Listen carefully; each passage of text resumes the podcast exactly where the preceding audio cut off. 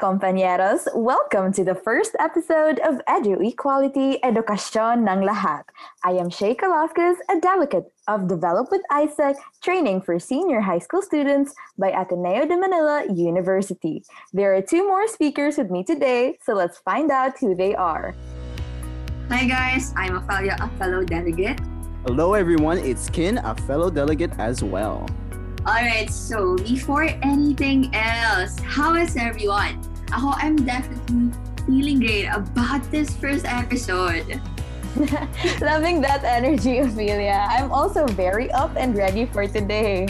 Me three, guys. It's the perfect morning for our very first episode. Well, you know what? You're probably wondering what this series is about. But you know what? Don't fret, because we got you. Yes, yes. Edu, Edu Equality is an initiative of Cabin One of Develop with ISEC, who advocates for the accessibility of quality education, aiming to provide equal opportunities for all. That's right. Today's very first episode is centered on the Philippine education before and during the pandemic. Wow, that sounds interesting, right? Well, you know what? Students of 2020, regardless of year level, are in fact first-hand witnesses. You see, pre-pandemic or what the majority refer to as the old normal, nowadays brought effective learning interaction to its peak. Now, what do I exactly mean by this? Lecture mode na si Ophelia, guys. True, parang relate na talaga eh. Hoy, ano ba yan? Pero alam mo, alam nyo guys, allow me to take you to a classroom context. Though teachers still prepare for the topic coverage or class discussions, uh, the response of both students and teachers differs greatly, which hinders effective interactive learning. Yes, true. That's true talaga. During class discussions and the face-to-face setup, there are still actually students who listen attentively, students who fall asleep in class, students who do not listen, and students who choose to do unnecessary things even in discussion. Eh, ikaw ba, Shay? Which classification ka ba doon? no comment na lang ako. well, back then, yung mga teachers, they used to call out those who weren't paying attention, di ba? Especially yung mga nagdadakdakan, kumakain sa likod ng classroom. oh my Mm, God, yan, mga yan. ako dyan. Oh, usually, yung mga teachers nagbibigay rin na action plans or extra work kapag nahuli ka nila. And minsan, you know, they would even call out students mid-discussion to ask a couple of questions. And yun nga yung mas nakakabay, lalo na kapag, Oo. for example, natutulog ka, True. tapos natawag bigla yung pangalan mo, mm, sakit no. Parang tulala ka na lang. Kaya, kaya ayun. Oo, alam mo, sobrang natamaan ako doon. Kasi, alam niyo ba, ang dami kong pwedeng ma-share just with you guys. Pero, may times kasi na I'm the type of student to look away sa teachers. Kasi, well, hindi ko naman alam yung sagot. Especially kapag math. Like, hindi ko talaga kaya. Like, kapag nagtatawag Mm. sila, I try to avoid it. Yun nga, natatakot akong matawag. Pero, depende rin siya sa teacher kasi paminsan, ako rin naman yung nakikipag eye contact with my teachers para di ako matakot. Mm. So, depende siya with, ano, depende siya sa teacher actually. So, you know, you know what, looking back at it, case-to-case basis siya eh. Depende talaga sa teacher, as I said. Pero I still try my best to answer the questions kasi, duh, syempre naman, we're dapat we're diligent and active. Mm, tama, tama. True, true. But all these allowed teachers to adjust their responses. Kita nyo, before, ganon.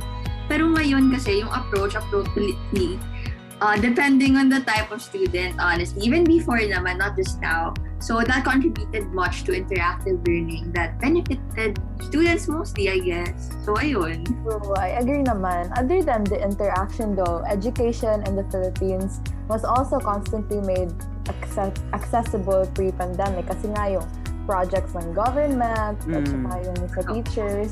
Even if students did not have enough resources, as long as they can attend classes physically, even the smallest ounce of learning can be attained back then. And with mm-hmm. that, True. na-remember ko lang like right now. An outing is mine near my school pre-pandemic. Kasi I interviewed like a quite a, a quite a number of students and to be mm-hmm. honest, nabigla mm-hmm. na lang ako nung sinabihan nila ako how compact they are in the classroom. Kasi since ang daming students per room, most of them don't have finances to provide themselves with proper materials. For example, aking pens, pencils, notebooks, mm-hmm. or even paper. Na-realize ko at that time na even if wala silang enough school supplies, they still manage to travel from their homes and actually attend classes for the discussions and class interactions so they can actually learn. Bahala na kung kulang. Basta kung nandyan siya, okay lang. Totoo. Oh, ay, nako.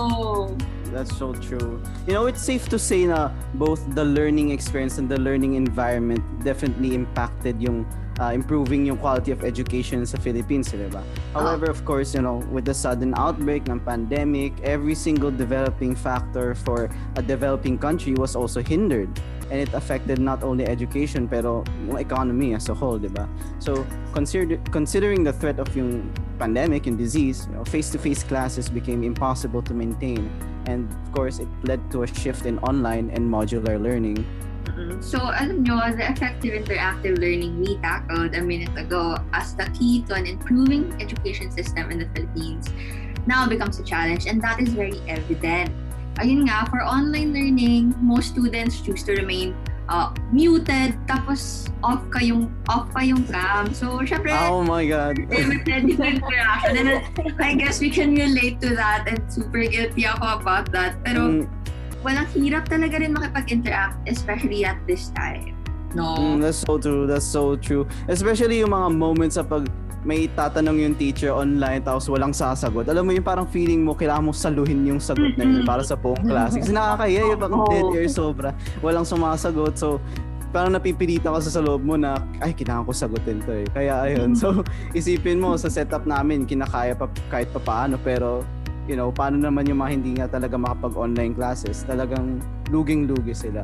Oo. In modular learning, modular learning, usually in r- rural areas, student-teacher interaction, di na talaga yung na- nakikita sa kanila. So, True, I agree. In terms naman of accessibility as a developing country like the Philippines, with poverty as its leading problem, almost the majority are not privileged enough to possess the gadgets kasi nga yung financial problems and to keep up also with the advancing technology. In fact, about 2.6 million kids nga are forced out of school due to massive unemployment sa pandemic. And that's a Yeah. pandemic pa lang. Mm, grabe. You know, that's a lot. And hindi lang yung numbers eh. It's not the numbers lang. Those are kids. Those are Filipinos. And mm, hearing those figures, uh, just imagining how big that figure is, how many that is, it can really bring us to our senses. I know, right? But what Shay mentioned only identified the struggle in online learning. Paano naman yung mga schools in rural areas, okay, that practice modular learning, they have to face uh, battling with uh, or and coping with weekly modular accomplishments in school, such as especially yung claiming and submitting modules since many are hindered in transportation condition, diba? Oh, that's that's honestly really true, Ren Kid. And as we're still currently battling COVID-19, uh, we continue to face the challenges brought by the shift in setup. And the critical issue in this educational shift now lies in the failure to address each student's learning approach given the limitations. As we know naman, we are different people. We are all unique. So we're Tama, bound to have different, ano, di ba? We're bound to have different learning styles. Like, kung saan tayo comfortable. Yung iba visual, yung iba audio, visual, and, true. uh, right? Yung iba naman kinetic. So, it's really hard. Di ba? Yeah. Kasi sa online or modular, parang na-generalize na lang yung lahat. Oo. But yeah, though the current online and modular learning setups are most feasible to ensure continuity sa educational system kasi hindi naman pwede na nga may pandemic eh wala na tayong learning system. So, quality education that has now turned into a privilege instead of a right should still be a priority. And to have that as one's priority, I think winning this battle against the COVID-19 disease should be our first step. Kasi yun naman yung naghinder talaga sa lahat. That's true. That's true. Now that's a preach. Okay. So well, that's a wrap for, to our Edu Equality first episode. So this has been Kin, Shay, and Ophelia, your speakers of the day. Hoping to have impacted you with insights you may take with you forever. Indeed, lalaban tayo para sa edukasyon ng lahat, para sa lahat. Thank you so much for tuning in. This has been episode 1 of Edu Equality, Edukasyon ng Lahat para sa Lahat. See you in the next episode. See you guys. Bye, guys. Bye.